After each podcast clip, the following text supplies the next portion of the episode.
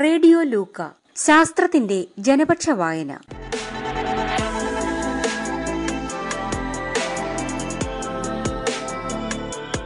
ജീവചരിത്ര novel അമ്മൂന്റെ സ്വന്തം Darwin.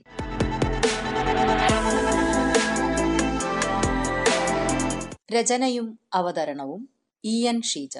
പ്രസാധനം Kerala Sasthra Sahithya പരിഷത്ത്.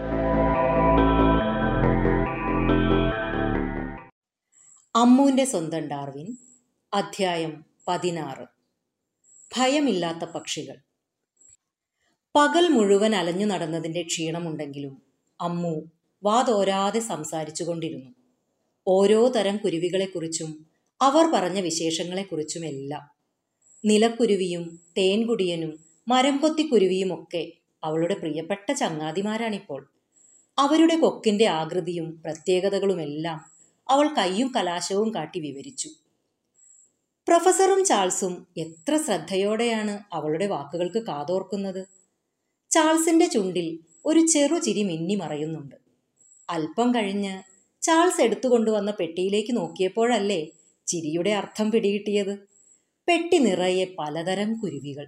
Stuff ചെയ്തു വെച്ചതാണത്രേ. ജീവനുണ്ടെന്ന് സംശയിച്ചു പോവും.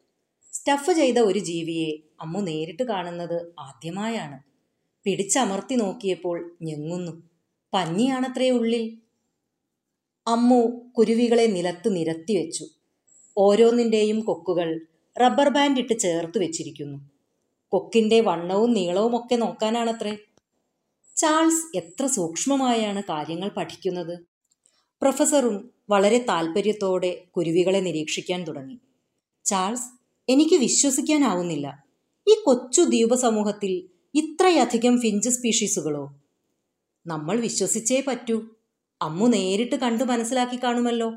പ്രധാനമായും കൊക്കിന്റെ ഘടന ഭക്ഷണം വലിപ്പം നിറം എന്നിവയിലാണ് സ്പീഷീസുകൾ തമ്മിലുള്ള വ്യത്യാസം.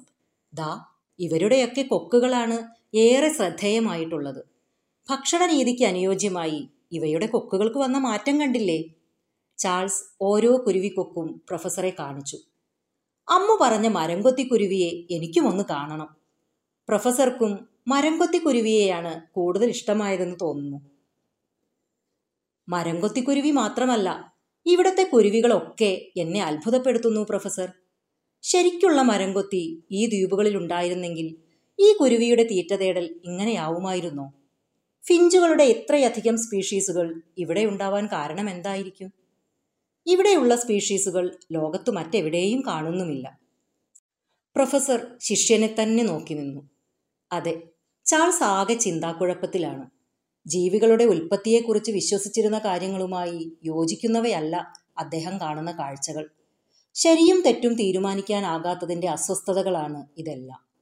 അല്ലെങ്കിലും പെട്ടെന്നൊരു തീരുമാനമെടുക്കുന്ന പ്രകൃതമല്ലല്ലോ ചാൾസിന്റേത്. നിരന്തരമായി പഠിച്ചും ഗവേഷണം നടത്തിയും ശരിയായ നിഗമനത്തിലെത്താൻ ചാൾസിന് കഴിയുക തന്നെ ചെയ്യും. എന്നാൽ ഇപ്പോൾ അന്തരീക്ഷം ലഘൂകരിക്കാതെ വയ്യ. ചാൾസ് ഈ കുരുവികളെയൊക്കെ ശേഖരിക്കാൻ വളരെ പ്രയാസപ്പെട്ടു കാണുമില്ലേ? ഹേയ് ഒട്ടുമില്ല. ഗാലപ്പഗോസിലെ പക്ഷികൾ പൊതുവെ ഒട്ടും ഭയമില്ലാത്തവരാണ്. നല്ല ഇണക്കവുമുണ്ട്. വളരെ എളുപ്പമാണ് ഇവയെ കൊല്ലാൻ. ഒരു ചുള്ളിക്കമ്പെടുത്ത് വീശിയാൽ മതി. അത്രയ്ക്ക് അടുത്തു വരും. തൊപ്പിയോ മറ്റോ ഉപയോഗിച്ച് അടിച്ചു വീഴ്ത്താനും എളുപ്പമാണ്. കഴിഞ്ഞ ദിവസം സാന്താമരിയ ദ്വീപിൽ വെച്ച് അതിശയകരമായ ഒരു കാഴ്ച കണ്ടു. ഒരു പയ്യൻ കയ്യിൽ ഒരു കോലുമായി കിണറ്റുകരയിലിരിക്കുന്നു അവന്റെ അരികത്ത് ഒരു ചെറിയ പക്ഷിക്കൂമ്പാരം തന്നെയുണ്ട്. വെള്ളം കുടിക്കാൻ വരുന്ന പ്രാവുകളെയും കുരുവികളെയും എത്ര എളുപ്പത്തിലാണെന്നോ അവൻ അടിച്ചു വീഴ്ത്തുന്നത്. രാത്രി ഭക്ഷണത്തിനാണത്രേ. ഇതൊരു പതിവാണെന്നാണ് ചോദിച്ചപ്പോൾ പറഞ്ഞത്. പാവം നമ്മൾ ഉപദ്രവിക്കില്ല എന്ന വിശ്വാസമുള്ളത് കൊണ്ടല്ലേ അവരിത്ര അടുത്തു വരുന്നത്? നമ്മളോ വളരെ ഇഷ്ടത്തോടെ അടുത്തു വരുന്ന സാധുക്കളെ അടിച്ചു കൊല്ലുന്നു. അമ്മുവിന് സങ്കടം സഹിക്കാനാവുന്നില്ല. ചാൾസും പ്രൊഫസറും മുഖത്തോട് മുഖം നോക്കി നിൽക്കുകയാണ്. ചാൾസിന്റെ മുഖം കണ്ടപ്പോൾ അമ്മുവിന് വല്ലായ്മ തോന്നി. ഞാൻ ചാൾസിനെ ഉദ്ദേശിച്ചു പറഞ്ഞതല്ല. ചാൾസ് പഠനത്തിന്റെ ഭാഗമായി ചെയ്തതല്ലേ? ഇവിടെ നിന്ന് പോയാലും ഇവയെക്കുറിച്ച് ഗവേഷണം നടത്താൻ ഇതല്ലേ മാർഗമുള്ളൂ. അതല്ല അമ്മു ഞാൻ ആലോചിക്കുകയായിരുന്നു. നായാട്ടിനോടുള്ള എന്റെ കമ്പം കാരണം എത്രയെത്ര പക്ഷികളാണ് ഇല്ലാതായത്. എന്തിനായിരുന്നു അത്? ഇല്ല ഇനിയില്ല. നായാട്ടിനോടുള്ള ഭ്രമം ഞാൻ ഇവിടെ അവസാനിപ്പിക്കുകയാണ്. ചാൾസ് അമ്മുവിനെ ചേർത്തു പിടിച്ചു. അമ്മു എത്ര നല്ല കുട്ടിയാണ്.